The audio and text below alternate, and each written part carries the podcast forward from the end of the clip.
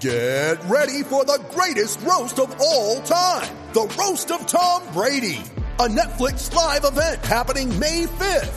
Hosted by Kevin Hart, the seven time world champion gets his cleats held to the fire by famous friends and frenemies on an unforgettable night where everything is fair game.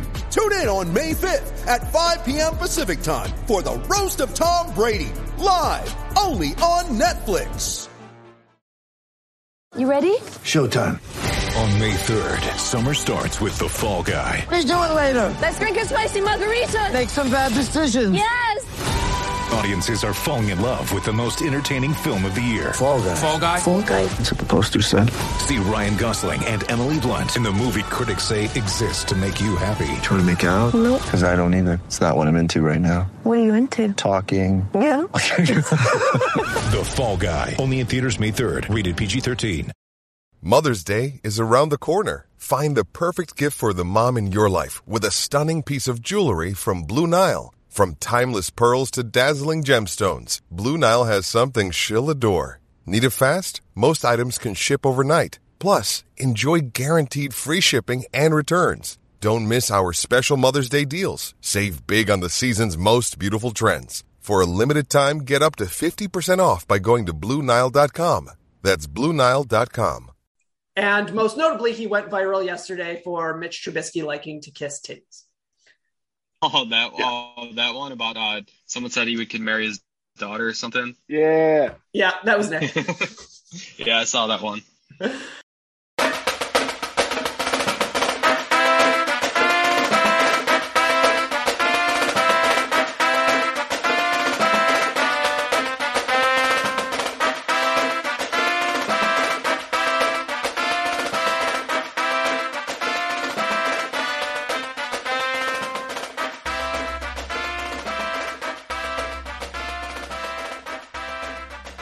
Welcome to the Touchlines and Touchdowns podcast, the world's first and therefore greatest football football mashup podcast. We don't talk about basketball. Can't make us. It's not, you can't.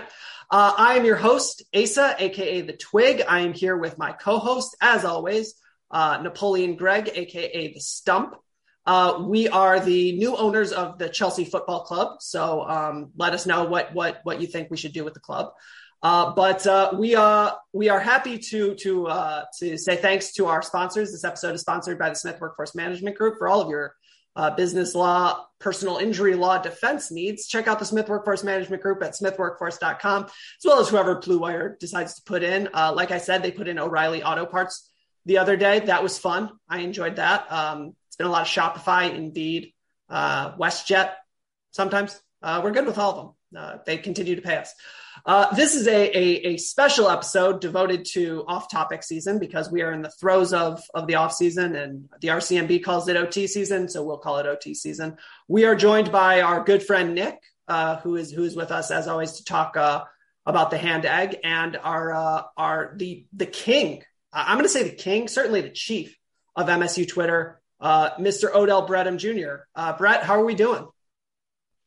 Well, first off, thank you for having me. Uh, very excited for this. Yeah, and I'm I'm I'm doing excellent. Um, I will say roughly 24 hours ago, we are getting our heart ripped out, but I would say just like any good breakup or heartbreak as a teenager, you you overcome it. You listen to some sad music and kind of keep the ball moving. So yeah, we're in, we're in the recovery stage now.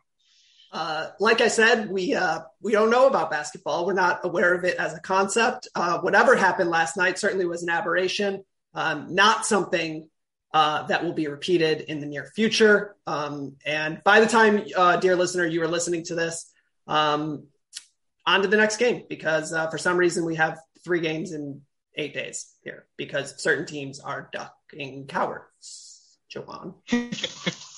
anyways, anyways, so uh, so because it's off topic season, because we need to figure out things to talk about because we can only talk so much about uh, soccer and to be honest, Harry Potter, uh, which is what we do with our other times. Um, we are here to talk about legacies and coaching legacies because, um, as as Nick will attest, every time we get into this sort of coaching carousel season, people overrate and underrate people for seemingly no reason. Uh, Nick, how do you feel about Jim Caldwell? Just apropos of nothing. Jim Caldwell? Like I'm good with Jim Caldwell. What do you? We're talking about Jim Caldwell right now. I, I, wanted to start it off on a on, on a note that uh that that we've talked about before, like how how in Detroit he's somehow both wildly overrated and wildly underrated. Um, he like he's the only uh Lions head coach to have a winning record since like the 30s, but he also like won up or didn't win a playoff game. So you know that's that's sort of like the the the ground that we want to break here on this podcast. Um, and really, what I, what I want to start with is obviously Mel Tucker. So um, Mel Tucker is in he's a, he's about to start year three at Michigan State. Um, you know he he made it clear that this is year three, not year two or year one. Like there there was like that year zero comment. Um, he he opposed it. So Brett, I want to go to you first here. Two years in, um, where where do you see Mel Tucker in, in sort of like a legacy discussion? Like at this point, where do you see him at, and where do you see him going?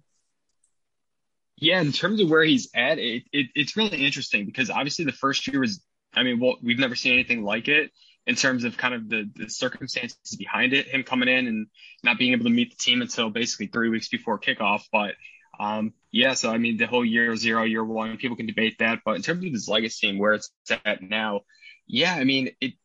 this upcoming season is really going to determine a lot because obviously coming off 11 win season, uh, New Year's Six Bowl, being 2 0 against the main rival. Uh, I mean, things we're still in that honeymoon stage where everything is perfect.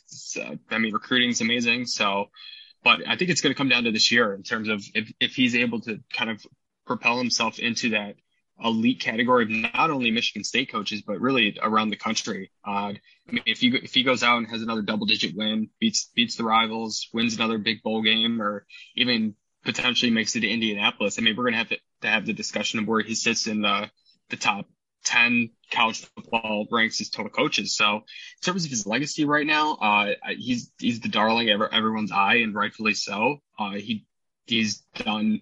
Uh, he's been able to turn this program around and such quick fashion and really just kind of elevate it into a tier one program overall. So that, that's kind of where things stand right now. And I think that really coming up, he's going to have the chance to move from being a great like Michigan State coach into potentially one of the best in uh, America. And I, I think that that's like sort of like, and and we talk a lot about Michigan State here, Michigan, and and and the Lions, I guess. Um, are, are talking about the Lions is sort of sad, admittedly. Not on purpose. Yeah, not like on purpose. It, it's it, always an accident. We just kind of wander into it. um, but it's it's a funny thing with Michigan State because amongst elite coaches, um, it's it's within the first three years that they pop. Right, like within the first three years of Tressel at Ohio State, he won a title. Within the first three years of Saban at LSU, he won a title. Urban at Florida and Ohio State. Um, like you can usually tell within the first three years. Uh, and we saw with Dantonio in year two, uh, nine and four, uh, right there for a Big Ten title on the last day of the season. Um, you know, we'll talk about Jim Harbaugh in a second, but year two of Jim Harbaugh, he was a defensive stand away from from Indy, um, and then he didn't sniff it again for five years, six years. Um, but like you, you can usually tell if a coach is going to do it or not do it in the first two, three years. And really, in I'm, I mean, look, I know it's year two. I know that Coach Tucker called it year two. That COVID year was weird. Like it, I, I, I don't hold it for or against anybody. Like we talked last summer about how all the Michigan fans who wanted to fire Jim Harbaugh were over the COVID season were idiots. Um, and right. and we were we were correct about that. Um, but like this is year, I mean, if you want to call it year two, it's year two. I mean, Michigan State went from what are we doing to a a mediocre defense away from elite and like that's that's a pretty crazy like concept, especially at Michigan State. And especially such a short time period. Yeah. So like and and I think it's it's interesting because like the way that the the team flipped, right? Like for for the for the end of the Dantonio era, like that defense was like what carried what we were doing. Like it, it made it okay. And then suddenly it's like, oh, we don't have a defense, but we have offensive firepower. Like I think I think shutdown fullcast said like it's super weird to see a fun Michigan State offense. Yeah. Like we're not we're not used like the last fun Michigan State offense was what? Like the John L. Smith era? Yeah, like yeah. are we talking about um Dantonio's legacy at all? Yeah, this, of course, or? of course. That that's coming up in in it. I mean, because you can't talk about Tucker without talking about Dantonio's legacy. Because, oh, look, I love Mark Dantonio as much as anybody. I, I somebody on this podcast sent me like a shrine photo of Mark Dantonio, and it's in my it's in my home right now. Um, but no hints. It was me. um, but like the thing is with Dantonio, like he didn't leave the program in a great spot. Right. Um, No, so like that's what we're talking about with Tucker turning it around. Is be- it's all his fault.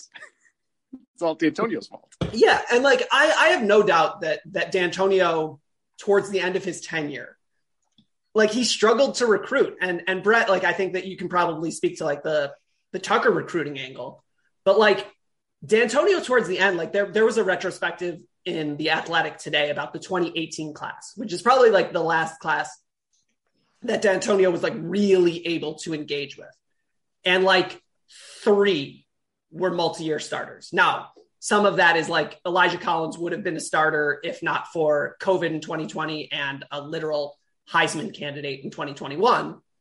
Um, you know, but here we are. Like th- there were three multi-year starters. Um, one of them is Xavier Henderson, who's who's you know no no problems there. Uh, Jacob Slade was like the pure Dantonio find, right? Like the random try hard white dude from Ohio who is, I mean, he was the best, one of the best players on that defense last year. I mean, is Yeah. that is that a hot take? No. Oh, I think that's that's very fair. Um, so like so so you look at like the way that Dantonio is recruiting at the end and the way that Tucker's recruiting now, um, like, and it's not like Dantonio was ever a great recruiter. I mean, he, he knew who he wanted, and the one time he tried to like sort of boost Michigan State into the next level, it like pretty famously flamed out in a horrendous fashion. um, Yeah, absolutely. uh, so so like I, I think that like when you talk about Tucker and, and like I want I want to focus on Tucker now, but we'll talk about Dantonio in a second. Like it's it's frankly shocking. I mean, what what was the recruiting class ranked this year? Like 20, 19, 23. 23? I mean, that would be what, the second best class of the Dantonio era? Yeah. Yeah. And he did that coming off of a two and five COVID season. Right. And only being able to have kids visit starting in basically June. So, I mean, you had all these, you're competing against schools that have been able to have kids on campus for multiple years and have these long relationships. And you really just have, I mean, there are concerns with, with this recruiting class going back to, I mean, February, March, April, where we're losing kids to West Virginia and Arizona State. And people are thinking, okay, what, what's going on? Like, is this recruiting class ever going to get on the road? But like Coach Tucker said, he's like, hey, we just got to get kids on campus. Once they can physically see what we're able to offer in terms of uh, the facilities, classrooms, uh, everything. Uh, even I'm, I'm sure you, you just walk on Grand River and you kind of get the impact of being in East Lansing. So yeah, it's just once they were able to just show kids that, that's when things really took off. Yeah, and I, I think that that's sort of like a testament to who Tucker is as a coach. Like Mark Dantonio was in this, like Mark Dantonio was the public face of Nick Saban, but without the D's nuts aspect. And I, I say the D's nuts aspect because Mark, because Nick Saban, even back at Michigan State, he he was he was an elite recruiter. I mean, people forget that like because it was like before the like the rivals era, but like Mark Dantonio brought Charles Rogers and Jeff Smoker and TJ Duckett to East Lansing. Those players were wanted by everybody. Like he got who he wanted, even at Michigan State, and and would have stayed and all that. And Dantonio had like the sardonic, like close to the vest. I'm, I'm not going to show emotion uh, other than negative emotion, but like he didn't really go out and recruit folks. I mean, Tucker, and and and part of that is who you hire as as an assistant. Like Brandon Jordan, uh, the the the pass rush coordinator, is the most inspired assistant coach hire I've, I've ever seen. Like I I- don't think that I'm I'm being crazy. Like we've never seen like a random dude off the street, and he was essentially a random dude off the street. Nobody knew who he was outside of like elite NFL circles. Um, he was like a he was a position coach at like Austin Peay. And then suddenly it's like, wait, wait, wait, wait, wait. He's he's an assistant on field assistant coach. And then what the next week Michigan State gets their like best out of state recruit ever. In in um Andrew did I'm not going to pronounce his last name right. DePape. DePape. Yep. Yeah. DePape. Yep. Um, and like that, I mean, that's part of of what Tucker's building here. So like that's that's something. And and I don't really know like that. There's like that much more to say about Tucker. Obviously, we're really we're really on the the the early end. Um, but I think like in terms of like what Tucker's building and what like we've seen at Michigan State. Now, look, I've been a Michigan State fan since like the mid 90s. And I've like I've seen the ups, I've seen the downs. I don't see I don't I don't I don't remember an energy at Michigan State like this. Um, and I was like I was old enough to like my brother went to a, a camp that Nick Saban was holding for like eighth graders or ninth graders. So like I was I was like vaguely aware of that. But like Tucker's doing something different and it's it's interesting because he he really is playing a different game, right? Like Dantonio was just like I'm going to take what Ohio State doesn't want from Ohio and and take you know the the sixth through tenth best kid in, in, in Michigan, and that's going to be enough. And it was. I mean, make no mistake, it was for for most of the time. But like Tucker's doing like Tucker Tucker's taking kids out of Georgia who are not two stars, and it's weird.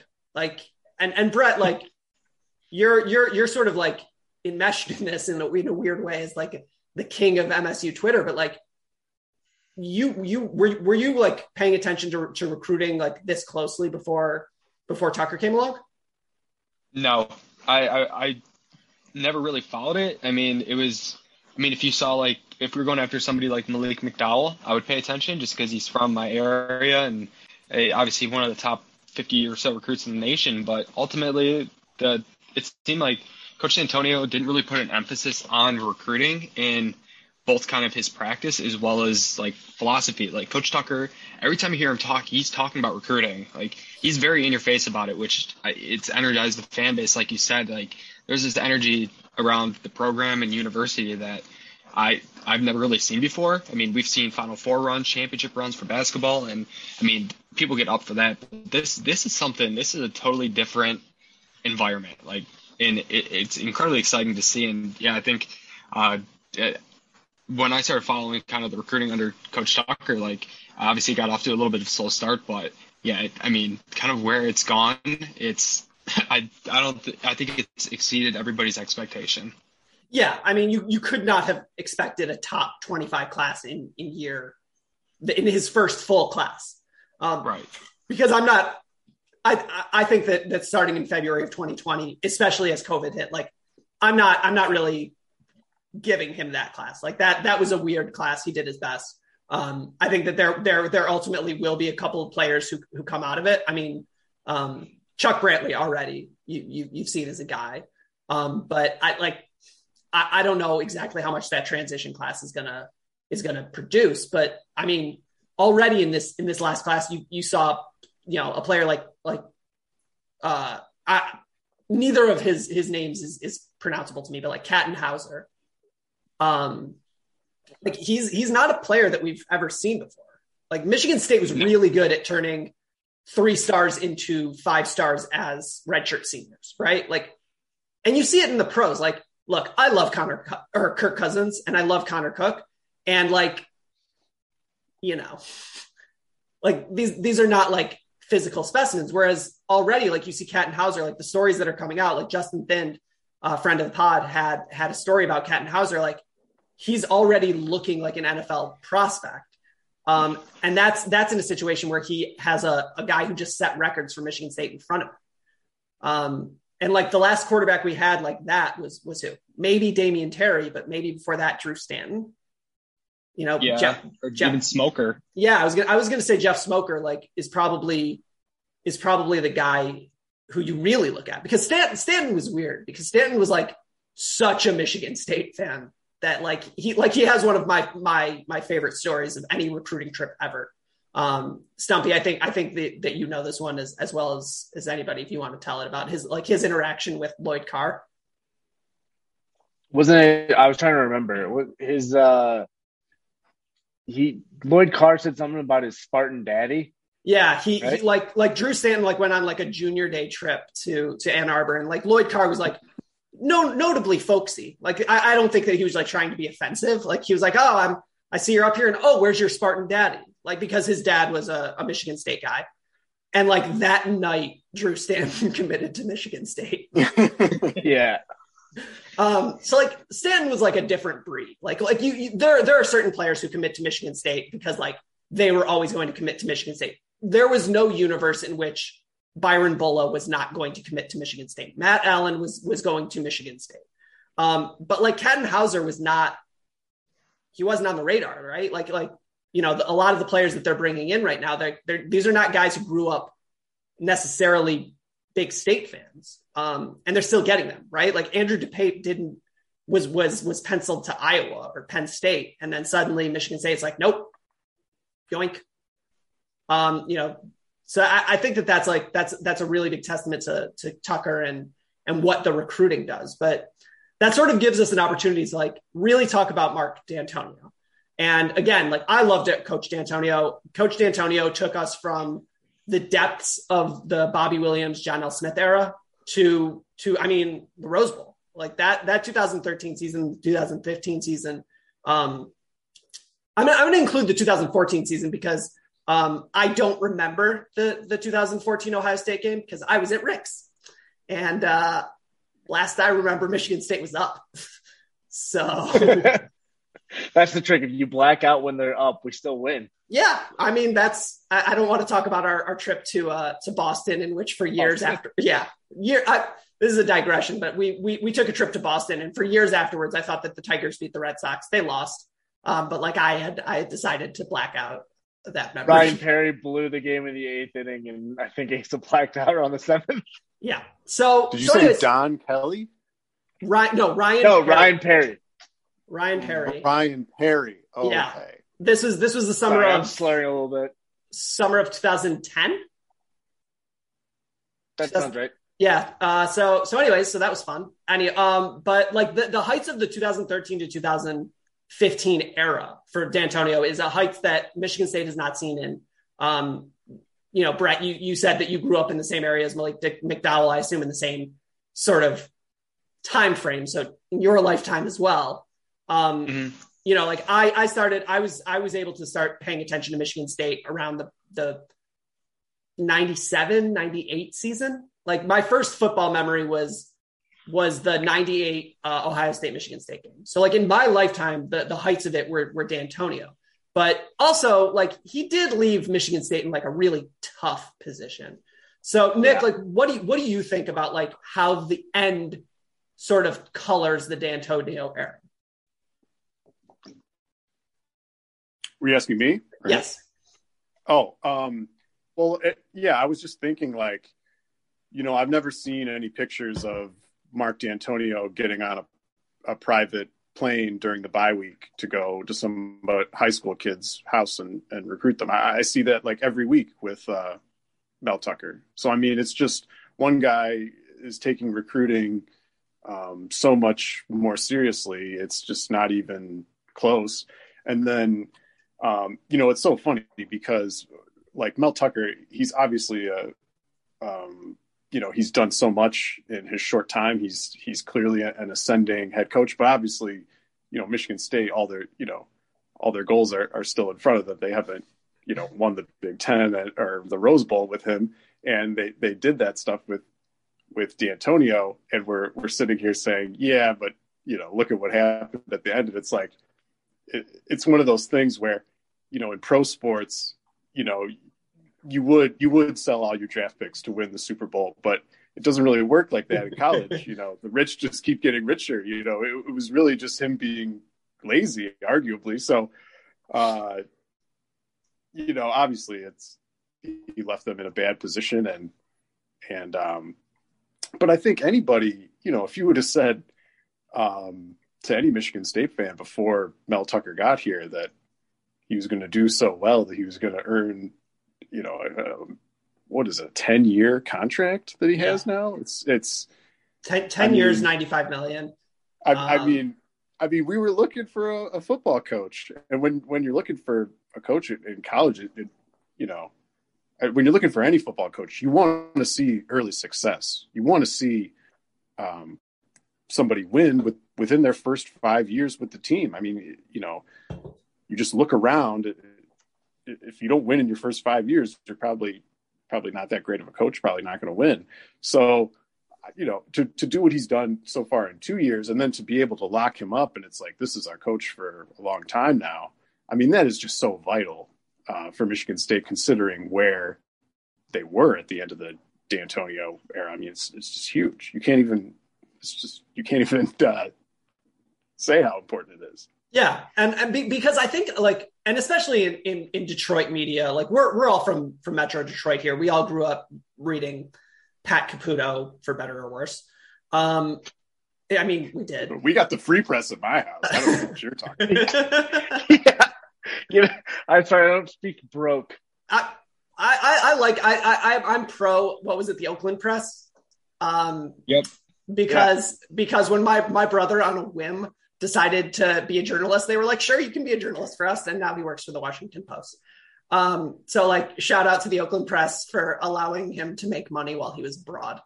Um, but uh, but anyways, like the point is, is that like in in Detroit media, that there was a lot of stuff about like well, what are we going to do? What's Michigan State going to do when when Mark Dantonio leaves? Like they're just going to go back to the depths of of Bobby Williams and and Mel Tucker, you know, obviously stemmed that tide and, and turned that around. But I think that like as we talk about sort of where where we remember Mark Dantonio, um, I mean, I think that like yeah, like the last couple years, 2018 and 2019 were tough, but like 2017 was a a good year. I mean, he he took a team that was coming off of a three and nine season and went and won double digit games.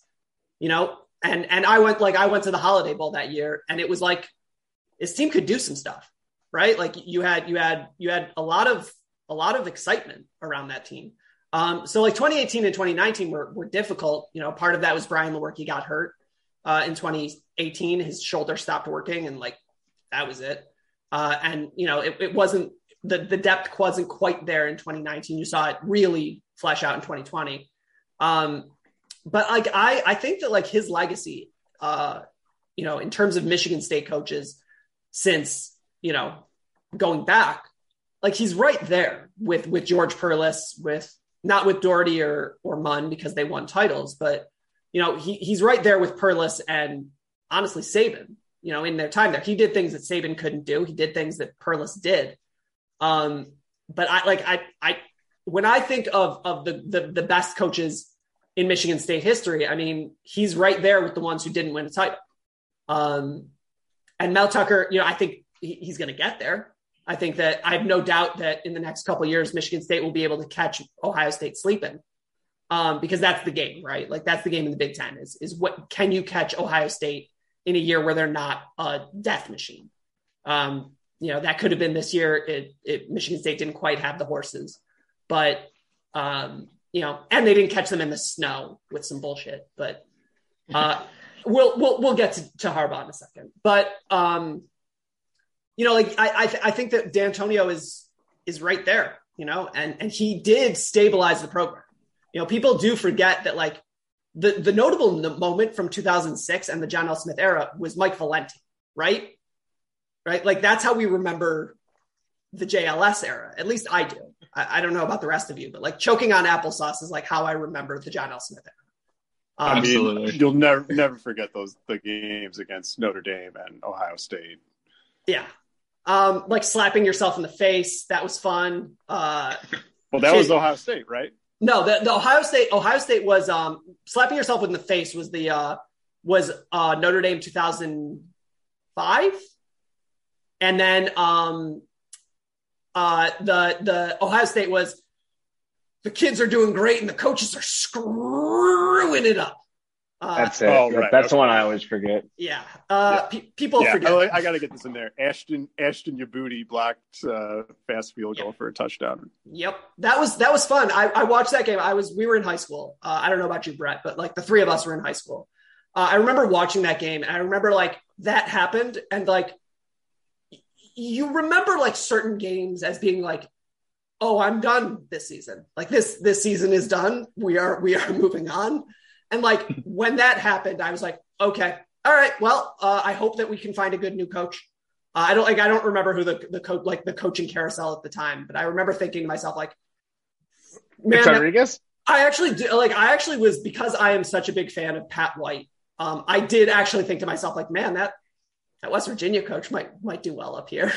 Uh, I know. That's why I baited you into it. yeah, uh, he did not work out well in the Upper Midwest. Um, but but Brett, like you you said that you weren't like as engaged in like the recruiting, but like how do you view Mark Dantonio? Because obviously, like you're you're you're very you're very in this, but like you know, looking back and and, and assessing the full whatever it was, 13 years of the Dantonio era. Yeah, I think I'm on the same page. I view him in probably like one of the highest respects of any coach in terms of both college and pro sports in Detroit recent history in my lifetime, just because he took the program to such highs. And obviously we, we can look at 2016. I mean, that, that, that stuff happens. You have those years and the way he left the program, it, it, it's interesting because when it, when he originally left in February 2020, there was a lot of animosity because the timing he left, kind of the manner he did it, just kind of posting on Twitter for the first time in like two years, just this like Kyler Murray esque note. Um, it was very interesting and kind of that whole time period of the coaching search. I think it left a lot of people with a really bad taste in their mouth. But over time, that's kind of disappeared. And I think he, Coach Antonio's done a really nice job in the interviews he's done in terms of speaking with people of things he wish he would have done, like mentioning after they made the playoff in 2015, he wishes he would have gone to our donors and boosters and really done more to get more resources for the program. So they could have emulated kind of what Clemson's been able to do, where that you, you make the playoff, you got to capitalize. Like you saw the recruiting rankings jump up, but the facilities never kind of matched that. So, um, that's kind of one thing. And I think he, he realized he, he couldn't really adapt to the new recruiting style. I mean, it's just so it's it, there's no offseason in college football because the second season ends, you're hosting. No, Memphis. ask Dan Mullen. Oh yeah, oh, Dan Mullen. I, I've heard so many stories about Dan Mullen. Let me tell you, but yeah, I think I think in terms of Coach Antonio, um, I think this season helped kind of push it. Like I, this is going to be corny, but it kind of it kind of allowed him to hand the program off to uh, Coach Tucker, especially that video Josh Pate from 247 posted after the game against uh, the team down the road where we beat them. He's showing Dantonio just kind of like basking in that victory. And I think that was a really cool kind of passing the torch moment. And I think some of those sins from February 2020 are kind of washed away now. It's like we can remember the good times. Uh, the program's in really good hands now. So it wasn't like whatever we thought it was going to be. Um, I think it just kind of come full, full circle.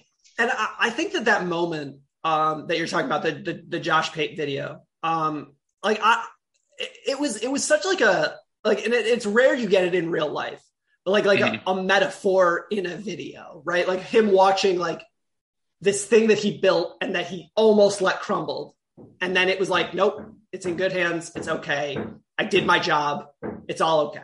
Um, and I, I, I, I do wonder this. I think that Dantonio had a succession plan. Um, and I think that he had very clear understanding with his protege down in Cincinnati. And then something happened. Um, and I wonder how much of Dantonio leaving in February, when he did, how he did, was related to, oh, it's okay because Luke is going to come in and it's fine. And and and he and, and look, Luke Fickell is is a at this point I think we can comfortably say elite college football coach. Um, you know, he's not paid like it, but but but I, I don't know that there are five coaches that I would rather have, you know, that you could get. And and I think that Dantonio thought that Fickell was coming. I think that they had conversations. I think that Dantonio thought that he had left the, the, the program in good hands, and then something happened. And then look, it worked out for us because we got Tucker. Um, but I do wonder how much how much Dantonio thought it was going to go from an Ohio State defensive coordinator who seasoned himself at Cincinnati and then took over at Michigan State. Um, so I, I I don't know exactly how how he thought that that would progress. I think that it, it's worked out for him, and what's worked out for you is whenever you deal with uh, the sponsor. This is what he means when he's talking about being ham fisted. When you need mealtime inspiration, it's worth shopping Kroger, where you'll find over 30,000 mouthwatering choices that excite your inner foodie. And no matter what tasty choice you make, you'll enjoy our everyday low prices, plus extra ways to save, like digital coupons worth over $600 each week. You can also save up to $1 off per gallon at the pump with fuel points. More savings and more inspiring flavors make shopping Kroger worth it every time. Kroger, fresh for everyone. Fuel restrictions apply. With threats to our nation waiting around every corner, adaptability is more important than ever. When conditions change without notice, quick strategic thinking is crucial. And with obstacles consistently impending, determination is essential in overcoming them. It's this willingness, decisiveness, and resilience that sets Marines apart. With our fighting spirit, we don't just fight battles, we win them. Marines are the constant our nation counts on to fight the unknown. And through adaptable problem solving, we do just that. Learn more at marines.com. Thanks, Greg. Uh, so uh, I, I, think that we, we we have a good sense here, and now it's time to talk about the you know as as uh, as Brett you mentioned the the team down the road and the coach down the road, um, because yeah. part of part of the the the theory with Tucker is that he's going to be drawn back to the NFL, that the NFL is going to want him at some point, and and he might go. Um, that that sort of stigma has also attached itself to another coach who desperately, desperately wants to go to the NFL and nobody wants him. Um, so like I, I think like when we talk about Harbaugh, um, and and Nick, I want to go to you first about this. Like, do you think that his flirtations and desperate begging for an NFL job without getting one like changes the way that people view him or no?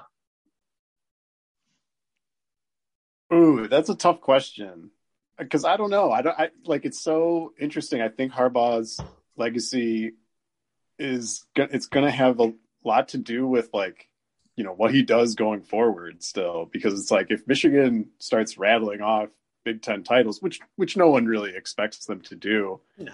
um, that would be super impressive. Um, uh, but if he, you know, just kind of is trying to go back to the NFL like all the time, which which he's kind of he said that he's not going to do after this last time, but no one believes him. So I don't know. It's just kind of an interesting spot because his credibility is definitely taking a hit with, uh, you know, the, him trying to go to the NFL. Just it, it just reeked of desperation.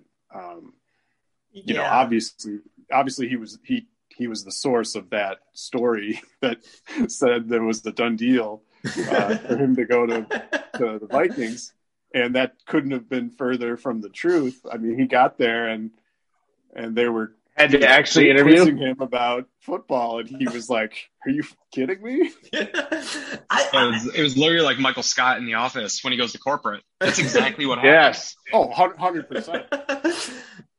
It's like it, it's a funny thing with Jim Harbaugh because we have on this podcast defended Jim Harbaugh for a really long time because Michigan fans um, spent the last year unrealistic, talking about, yeah, unrealistic dirtbags. Yeah, and it's like, oh, Matt Campbell would be better, and it's like, would he? I mean, like, I wouldn't mind if Michigan replaced Jim Harbaugh with Matt Campbell because I don't think Matt Campbell is an especially good coach, but like, sure. Um, but like, it's so funny to watch this unfold because Michigan for better or worse. And like, look, like we're we're all some measure of Michigan State fan here. Um, but Michigan, like it, it does fashion itself a blue blood. Um, and Jim Harbaugh could not want to leave more. And it's clear, right? Like, like he he he was he was he was begging Stephen Ross for the Miami job, and Ross was like, "Nope, not going to take you away from Michigan." And he he was he was leaking stories, like Nick said, like oh, he's he's gone to Minnesota. We we we recorded an emergency podcast joking about it. And he didn't leave. Like Minnesota was like, nah, we'll take um, Kevin O'Connell, which like fine, but like Jim Harbaugh, quarterback whisperer, was not the guy for Kirk Cousins. Which, granted, that would have been amazing content. I would say that's that's my only that's my only regret that he didn't leave because like I would kill for any footage of Jim Harbaugh having to have a conversation with Kirk Cousins. I cannot oh, even man. imagine. I can't. Yeah, I can't even imagine how awkward and weird that conversation would be. Given what I know about Kirk Cousins, I think that it's like not unlikely that he would get a custom shirt made of Jim Harbaugh in Michigan State clothing and just wear it to the facility every day. Um, because like like Kirk has this like weird image. I think it's because like he's like religious of like being like a very nice like he is not a nice guy. Like he's like a a, a, a violent competitor who hates Michigan. um, like like people like remember like Draymond being like very anti-Michigan, and Kirk Cousins was right there with him. Like they're the same era and they had the same hatreds. Um, so like I, I think speaking of other conversations I like to overhear. I mean, you know, whatever. Um, but so so I think like from a from a, a Michigan State like an unabashed Michigan State fan perspective, like Brett, like remember towards the end of the the Hoke era. I don't know if you if you remember this. I remember this. Oh, Michigan yeah. State fans were like bringing signs to games like keep Hoke, retain Hoke, uh, yep, and like like look, I I I wrote a, a a pretty awesome article about Brady Hoke when he was hired uh, that was entitled a hokey hire. Please check out the Michigan Daily. It's wonderful. They really tried to take it down. Um, but uh, but like I, I Brady Hoke was never like the guy, right? Like Sugar Bowl season aside. But like, are would how do you feel about the Jim Harbaugh era? Like, do you feel like he is someone like you wouldn't mind seeing for the next ten years at Michigan, or is or is it like let him move on and, and let's see what the next coach is, ne- ne- the next guy? I could not be more thrilled that this weirdo is going to be staying in Ann Arbor for the foreseeable future. the fact he spent his offseason after finally reaching the mountaintop of beating OSU, and they, they handled OSU. They dominated that football game. Then they go, they win the Big Ten championship. They obliterate Iowa. And then the, obviously Georgia's going to do Georgia things to them. So that's, that's kind of Michigan's peak under Harbaugh. So, but then literally like not even 24 hours later, he's on he's on the side of the street twerking for NFL offers. And it just could not be better because this is the perfect scenario if you're a Michigan State fan. It's like, hey, we already Mel Tucker owns this dude. Like he, there, he owns so much real estate in this guy's head, the Michigan fan base, and now they get to use this thing of Jim Harbaugh is like I said, he, he's twerking on the side the sidewalk trying to get an NFL job. He's pulling a Michael Scott saying, "I'm going to Minnesota." He was he was legitimately in the offices in Ann Arbor telling people goodbye. He loved working with them, and it was it, it it's just it, it's beautiful. So yeah, I am I could not be more thrilled that he is going to be staying there because they pose absolutely zero threat to us, and I think it helps us in terms of both recruiting as well as uh, I think they pissed off Ohio State so much, kind of with their comments at the third base, and we can dive into that. But yeah, I, I, I am thrilled. I'm you can't see me because I have my camera off, but I'm I'm my I have the biggest smile on my face right now. I love that Jim Harbaugh is going to be at Michigan. And and like that's sort of like that's sort of the the the measure of a coach, right? Like how does your rival feel about this coach? Michigan fans hated Mark Dantonio. Like I I I I remember like I had conversations with Michigan fans about Mark Dantonio and the hatred that they still have for him is palpable. And like who's the last Michigan coach you really hated? I mean, for me it's like Lloyd Carr, I guess. Kinda. Kinda. Not even. Yeah. Yeah. Like like I I have a lot more animosity towards Wisconsin coaches in both football and, and the, the sport that I don't talk about on this podcast because I can't be trusted. Um, but like I have way more animosity towards towards the Brett Bielemas of the world than I do towards towards any Michigan coach. Because like I mean Jim Harbaugh has what? He's beaten bad Michigan State teams right? 2016 2018 2019 when Michigan State has has has their shit even sort of together they beat Michigan. And even when they don't have their shit together because like the COVID year was like Rocky Lombardi and Inshallah, and it worked, right? Yep. Yeah, but in fairness, like we learned this year via Northern Illinois that like Rocky Lombardi and whatever Rocky Lombardi pulls out of his ass is apparently good enough to beat most teams. It's uh, you know I, like I I know that, that we're not talking about like player legacy here, but Rocky Lombardi and Ricky White, regardless of whatever else happened, um, just Rocky such... Lombardi is like 11 and 3 lo- in division 1 football in one score games. He's he's he's a phenomenal Dantonio quarterback. Like that's all I'll say about Rocky Lombardi. Like that dude was built to play in in in the Dantonio system. It's like a shame he never got to. Um, but we're we're happy for him. He's he's a he's an SD4L as they say. Um, I think I think I, how do we feel about guys who transfer away because they clearly were not going to play? I feel I feel okay I think, about them, right? Yeah, I, I, I think it, it depends on the player. I think with Rocky because of kind of that game he had, he he he gets the title. But yeah. you, you see some other guys like I know we're not going to talk about that the other sport with the ball that you bounce, but Thomas Kithier, he doesn't get that title. No, no. Foster Loyer, I, I think, I think does though. Yes, he does because he made, he he played a little bit in the tournament when we made a Final Four and tried really hard. Yeah, he, he uh, yeah. Um, I don't know, Asa, how do you feel about calling Nick Foles a Michigan State quarterback? Michigan State quarterback. Prove me wrong. I think I that answers yeah, your Michigan question. State quarterback. Yeah, like Ohio State claims Joe Burrow.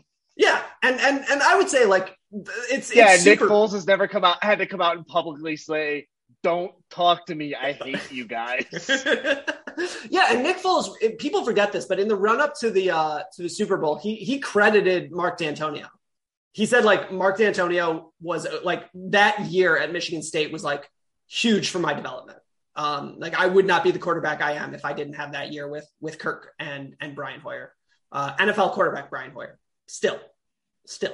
Um, but I, I, think it's it's an interesting thing about Michigan and where they are as a program and as, as like sort of like a, a an idea because for so long growing up in, in Metro Detroit, and again, I grew up in the the the Lloyd Carr era. Um, like Michigan was untouchable right? Like it was like Michigan and Ohio State, and that's all that matters. And it's like we're now what? We're we're 25 years removed from Bo Schembechler. We're we're now what 28 years, 25 years removed from no, we're we're more than 25 years removed from Bo Schembechler. We're 25 years yeah. removed from from a half of a, a national title. Gary Moeller.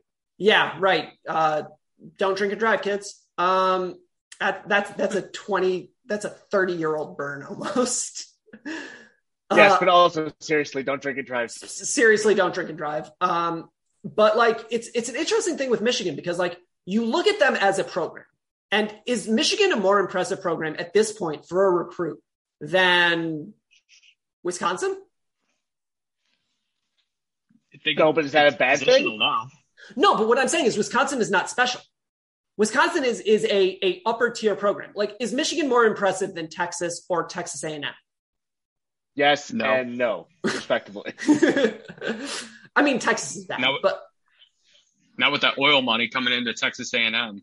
Uh, Jimbo Fisher is offended that you think that money has anything to do with his recruiting classes, sir. Oh, yeah. Okay. well, let me go on the record and apologize to Jimbo. I forgot how how impressive how how impressive that nine and three season was. Uh, I'm sure kids, all the top top kids in America, they're just lining up to play for that.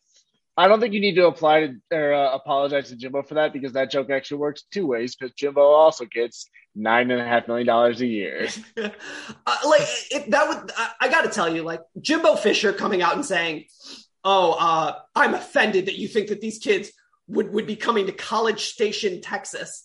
For any other reason than to be in College Station, Texas. And look, I've never been to College Station, Texas. I've been to Austin. I've been to Tuscaloosa. I've been to New Orleans once. There are a lot of places in the SEC West that I would rather go than than East Texas. And and Jimbo Fisher is an okay coach. I'm glad we agree that Tulane is still in the SEC West. Whatever. Whatever. You uh, look, look, I've never been to Baton Rouge, but I assume Baton Rouge is better than freaking College Station. But they don't have a dog. Better food. They don't have a dog. I mean, like, if Jimbo is is is is is recruiting on Miss Rev, like, okay, I I like dogs. I can't believe Jimbo can get anybody through recruiting just because of how like quickly he speaks. I can't believe anybody can even understand him. Hey, again, I want you to come down and take out College Station. What talks in dollar signs? Yeah, I mean, but again, we apologize. Allegedly, we would never imply, Jimbo, that something that is actually legal in college football right now, which is NIL payments, uh, you would use. We would never impugn your players for wanting to um, make money off of their work. Uh, yeah, we wouldn't, but uh, Lane Kiffin probably already has. I mean, I love Lane. Whatever. I, I, I have nothing bad to say about Lane. um, I can't so, believe he's still. Do you get like? Do you follow on Twitter? He's still doing that recruiting trip thing where he like just takes pictures of himself wherever there are coach openings. I love him. He is he's he's truly a credit to whatever college football is. Like, and, and we'll, we're going to talk about pro football in a second because I, I think that, that I want to talk about Dan Campbell a little bit um, because Dan Campbell is is an example of a coach who's like maybe he's good, but maybe he's not, and and like how much of who he is as a person like matters for that. But Lane Kiffin behaving the way that he does is so specifically college football. And I had I had a conversation with our overlords in London the other day about away games and what it's like and what the tenor is. And, and I was like saying like, yeah, like we, we don't really have that in America, except in college football, where it's like, there's this weird tracking coaches, like who's going to be our next coach, like weird recruiting shit. And oh, by the way, if you go to an away game, like depending on where you go, the people will be super nice before they curse you out. Um, which I've been on uh, the other end of. I went to a, a, game at Notre Dame once. I, I got cursed out and then offered cocaine. I said no um, because uh, I don't. This is being recorded. Because this is being recorded and I don't do drugs. um, but like, but like the way that Lane Kiffin behaves, like imagine that in any other corporate context. Like he is the head of a multi-million dollar industry and he's constantly saying, maybe I'll leave, guys. What do you think? I mean, or the fact that uh, the Michigan's coach for the sport that we do not talk about actually assaulted somebody a week ago and still has a job. That like think about another corporate. I mean, I've heard that law firms sometimes have a one punch rule, but like that's it. and strictly speaking, this was not his first punch. First punch that connected. Um, but not his first thrown face slap face slap. And also, if you remember Krabbenhoft when he played, again, I I, I have serious antipathy towards uh, Wisconsin. He was Brad Davison before Brad Davison. Like, if you're gonna punch a guy, like he's one of them. It's like it's like Aaron Craft. Like, oh yep, if Aaron someone Craft, Grayson Allen. Yeah, like if if you told me that that that Aaron Craft got punched in the face, I would be like, yeah, I get it. I just like sl- I'd like squint and just be like, good.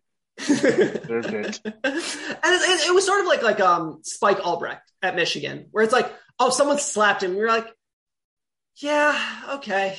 Like I'm sure he deserved it. I I, I don't know. Um, like Hunter Dickinson at some Mo Wagner actually is is probably my my best example of someone who just had sort of had a slappable face. Um, Iggy. Uh, yeah, Brazdeikis, but see, I have no antipathy towards him because uh, Aaron Henry stole his soul. I'm not talking about basketball. Um, let's talk about Dan Campbell. um, uh, Brett, you mentioned that you, you grew up in, in the Southfield ish area um, because that's where Malik Dick McDowell is from. Uh, are, are you a Lions fan like the rest of us, or are you like, do you actually want them to succeed? here's the deal with the Lions. I have sadly been a diehard fan my entire life. I try to keep that off off Twitter just because it is. I, I, could tell so many stories. I mean, I'll, I'll, tell a quick one. Back in after the 2008 season, 2009 training camp rolls around. They had an open signing day at Ford Field, and Matthew Stafford's there, and I'm the first person in line. I start sprinting in there to get his autograph. I bust my ass on the stairs. I fall. I finally get his autograph. But yeah, that's that's kind of yeah, that's that's kind of the summation of it. Yeah, I'm I'm a I'm a diehard Lions fan. And and so so so the reason I ask is because we, I mean the the Greg and I are, are certainly Lions fans. Nick, I think, is a is a Lions fan in the way that the rest of us are Lions fans, which is like it's the team he probably pays most attention to. Nick, you you you can comment on this in a second, but like we all like the Lions are the team that I pay the most attention to. I, I can tell you who plays for the Lions. And when the Lions lose, I'm like, good, you deserve it because you're a sinful boy. And like that's how I feel about the Lions. Like, like I, I don't know who it was. Like someone was like, "Oh, you're Lions fans, haha," and and oh, it was Adam at USMNT fan uh, stand. It was like, haha, you're yeah. Lions fans. Like you can't hurt us more than we hurt ourselves. I promise. We, we sign up for this.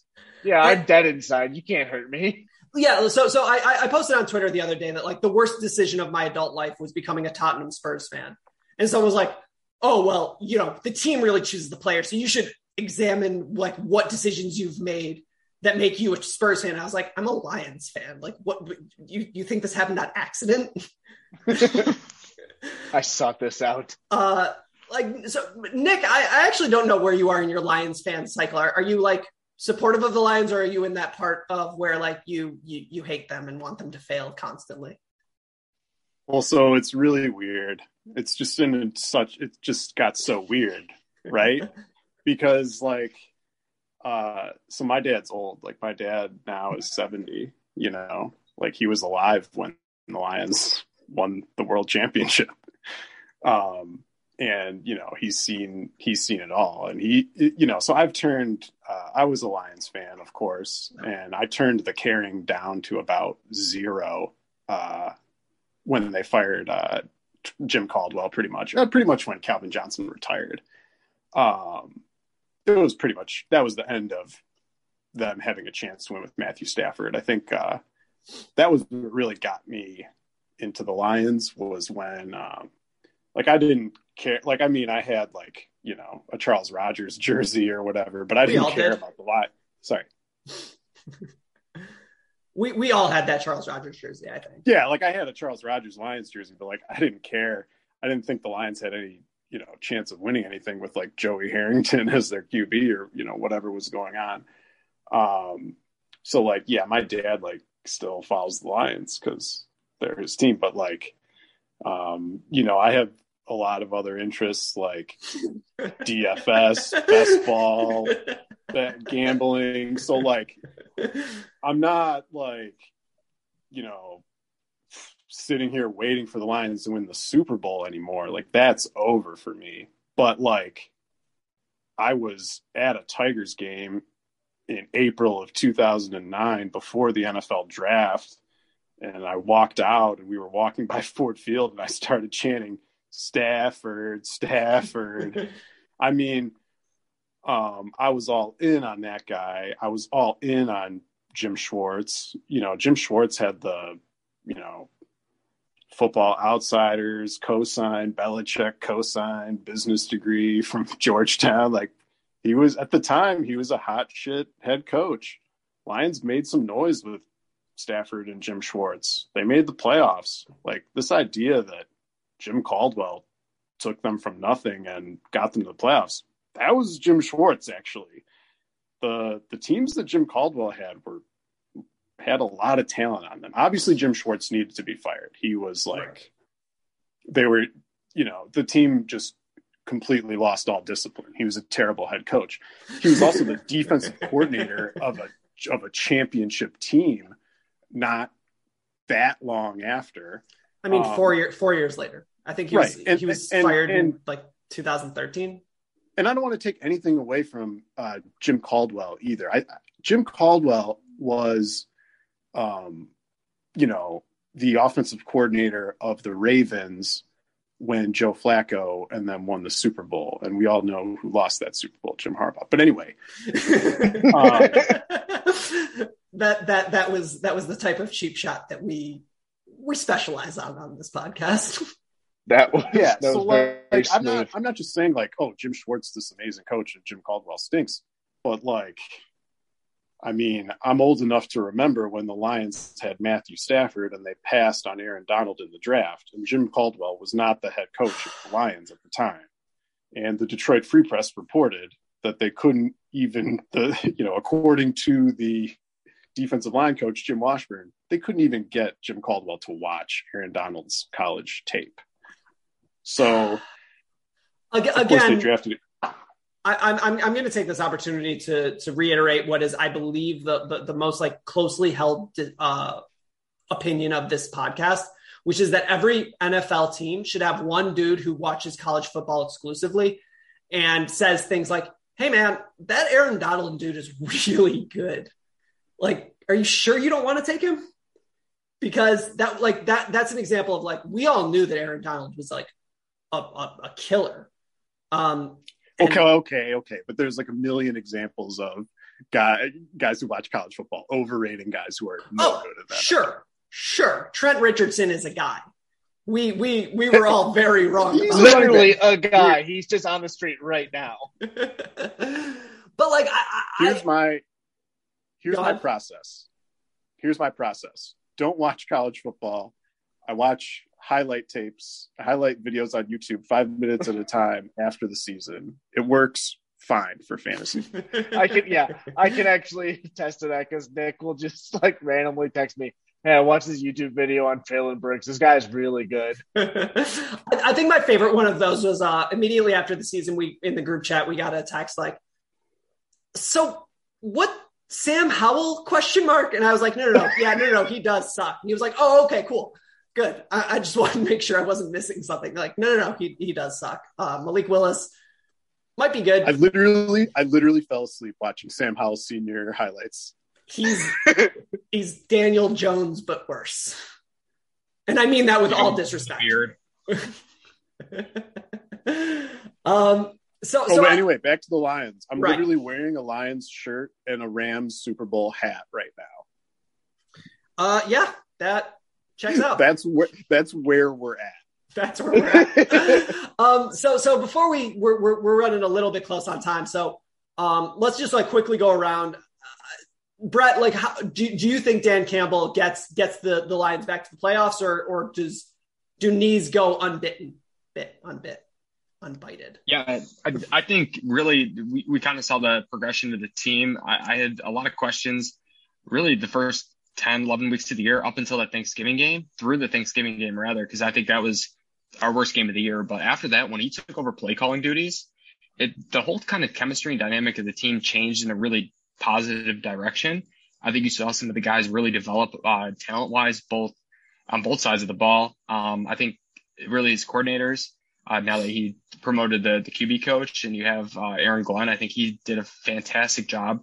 Hopefully they can keep Aubrey Pleasant in the fold as well. But yeah, I think I, think this this upcoming year you you want to be kind of the same level of just like eh, just because next year's draft you you got to get that quarterback. Like we saw it with like that. There's no ifs ands or buts. Like I don't care. You got to trade the farm to go get your quarterback in 2023. But yeah, I think I think probably coming up in that 2023 2024 season, that's when you're going to see this team back in the playoffs. But it wouldn't shock me if Aaron Rodgers leaves the Packers this offseason. If you see the Lions potentially compete to win this division, because I think it just it's really that.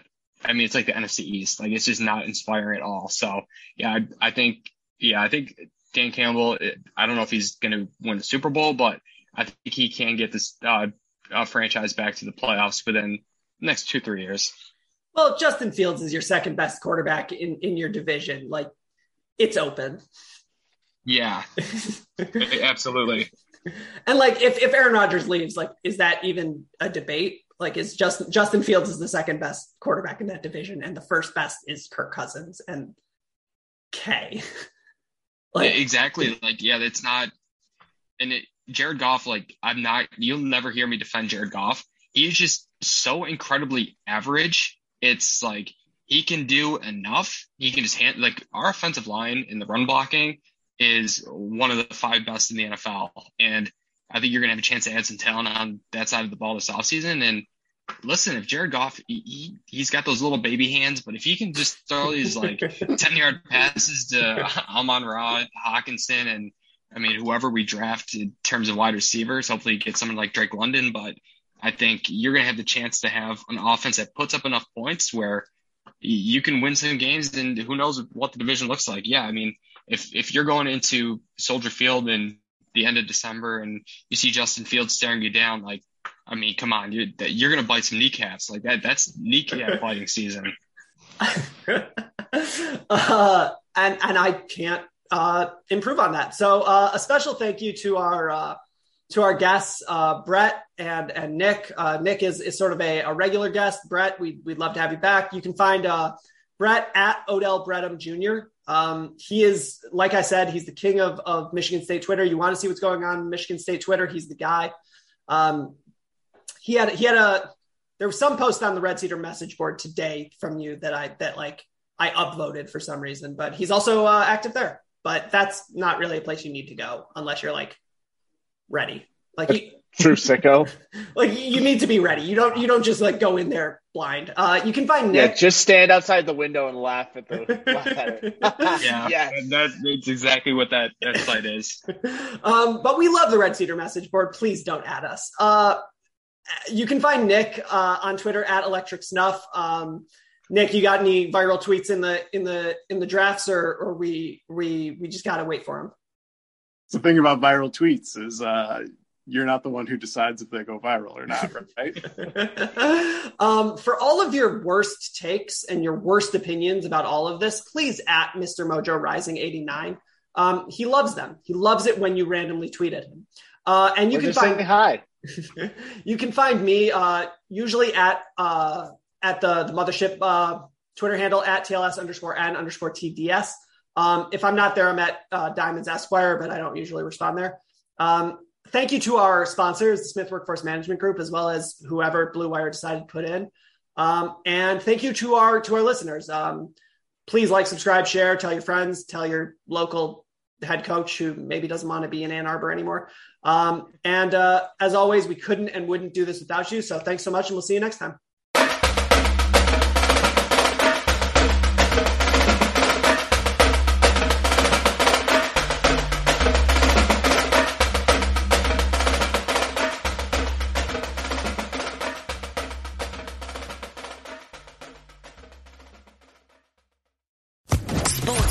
Podcast Network.